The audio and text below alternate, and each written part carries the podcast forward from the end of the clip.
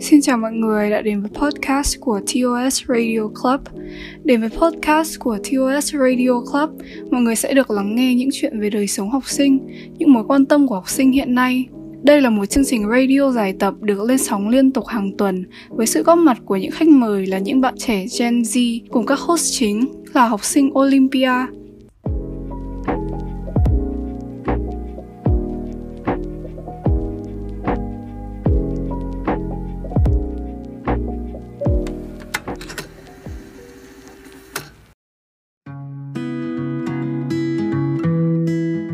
Xin chào mọi người, hôm nay chúng mình sẽ cùng ngồi lại và nói về chủ đề sách, trẻ em và Internet.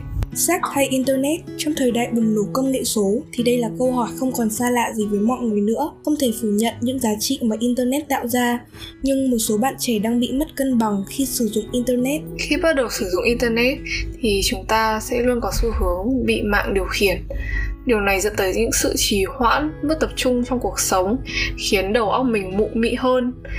Thậm chí là có một số bạn trẻ thì còn có thể thức khuya đến tận 1-2 giờ sáng khi mà hai mắt đã mỏi nhừ nhưng vẫn không thể rời mắt khỏi màn hình nhỏ. Chúng ta mải mê chìm trong những giá trị ảo mà quên đi được thực tại. Chúng ta không cân bằng việc sử dụng internet và văn hóa đọc sách văn hóa đọc bắt nguồn từ việc đọc sách thường xuyên rồi hình thành thói quen mang lại nhiều lợi ích và dần được biết đến nhiều hơn trong xã hội và trở thành một nét đẹp. Để hình thành văn hóa đọc uh, dễ nhất thì là từ lứa tuổi từ 2 đến 5 tuổi. Chúng ta có thể để một góc nhỏ ở để sách ở nhà hay là trong lớp học hoặc có thể để tại thư viện tại trường để giúp tiếp cận hơn khơi dậy niềm đam mê đọc cho trẻ em thói quen làm bạn với các trang sách rất quan trọng khi đọc sách không chỉ tăng sự hiểu biết về vốn sống, cách ứng xử với mọi người còn để trau dồi khả năng diễn đạt bằng ngôn ngữ để khi đi ra biển lớn, có thể quảng bá những giá trị văn hóa, nền tảng để tiếp tục sáng tạo, trau dồi và nâng cao giá trị của bản thân. Tôi luôn mường tượng rằng thiên đường cũng tựa như một thư viện vậy. Đây chính là câu nói của George Lewis, ông chính là một nhà văn người Argentina. Thì đây cũng đồng thời là một câu nói mình rất ấn tượng. Thì dựa theo câu nói này thì đúng là thư viện chính là nơi chứa một kho tàng kiến thức khổng lồ khi mà nó gồm có nhiều cuốn sách cùng với những chủ đề rất là đa dạng mỗi lần người đọc sách nó sẽ khiến cho bản thân mình đi xuống. Thực tế cho thấy rằng thì những người thành công thường đọc rất nhiều sách. Chúng ta có những ví dụ điển hình như là Bill Gates hoặc là Warren Buffett. Thì đây chính là những người thành công và họ đều có điểm chung đó chính là say mê đọc sách. Vậy nên đọc sách cũng là một cách tự học à, chúng ta có thể tự tìm hiểu về thế giới bên ngoài. Sách cũng cho ta những kiến thức động lực để có thể mơ xa hơn.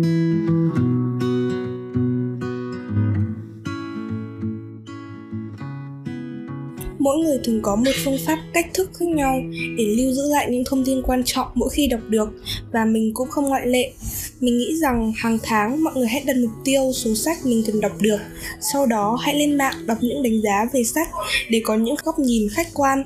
Khi đọc xong thì có thể tóm tắt lại cuốn sách mình đọc và cuốn sổ nhỏ và chia thành nhiều chủ đề như là học tập, động lực, đam mê, vân vân. Đọc được điều gì hay ho thì lại ghi lại vào cuốn sổ cùng những suy nghĩ của mình. Chúng ta hãy tự tạo thói quen để đọc sách. Ví dụ như là mỗi ngày, mọi người có thể đọc từ 30 đến 50 trang sách và ngày nào cũng chăm chỉ như vậy. Và một tuần chúng ta có thể hoàn thành được một quyển sách và một năm chúng ta hoàn toàn có thể đọc được 40 quyển sách và khi nhìn lại thì mọi người sẽ cảm thấy rất thích thú cũng như là tự hào với chính hành trình đọc mà mọi người đã hoàn thành mọi người có thể tham khảo trang Goodreads để ghi đánh giá và cảm nhận của mình về từng cuốn sách. Ngoài ra thì cũng có thể đọc đánh giá cảm nhận của mọi người trên trang Goodreads để đưa ra lựa chọn cuốn sách phù hợp với bản thân nhất. Trang Goodreads thì là nơi có thể tự do tìm kiếm cơ sở dữ liệu, sách ở trên toàn thế giới. Và mình có thể tự tạo thư viện riêng cho bản thân. Để đến cuối năm thì Goodreads sẽ tổng hợp lại những cuốn sách mà chúng ta đã đọc được. Qua đó thì chúng ta có thể review cũng như tạo cho bản thân một thành tích nho nhỏ mà một năm mình đã đạt được vậy mình đã từng sử dụng trang Goodreads để lưu lại những cảm nhận của mình về cuốn sách như là hai mặt của gia đình, tuổi trẻ đáng giá bao nhiêu. Mình thấy trang khá là dễ sử dụng và rất hữu ích, hơn nữa là rất dễ dàng để tìm kiếm những cuốn sách mình đã đọc và mình mong muốn đọc trong tương lai. mình đã từng đọc uh, review về hai cuốn sách đó chính là The, The Great Gatsby và Damian ở trên trang này. Và nhờ đó mà mình có thể tiếp cận được những cuốn sách thú vị và mình có thể mua và tìm đọc. Và mình rất là thích trang web này.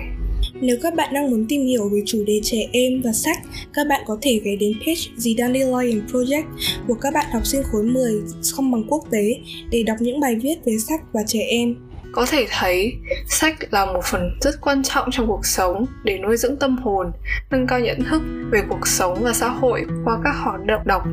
Để kích cầu văn hóa đọc thì mọi người có thể quyên góp xây dựng nhiều thư viện sách hơn. Uh, ví dụ như là tới những cô nhi viện chạy trẻ mồ côi hay lập page để nói và giới thiệu về sách.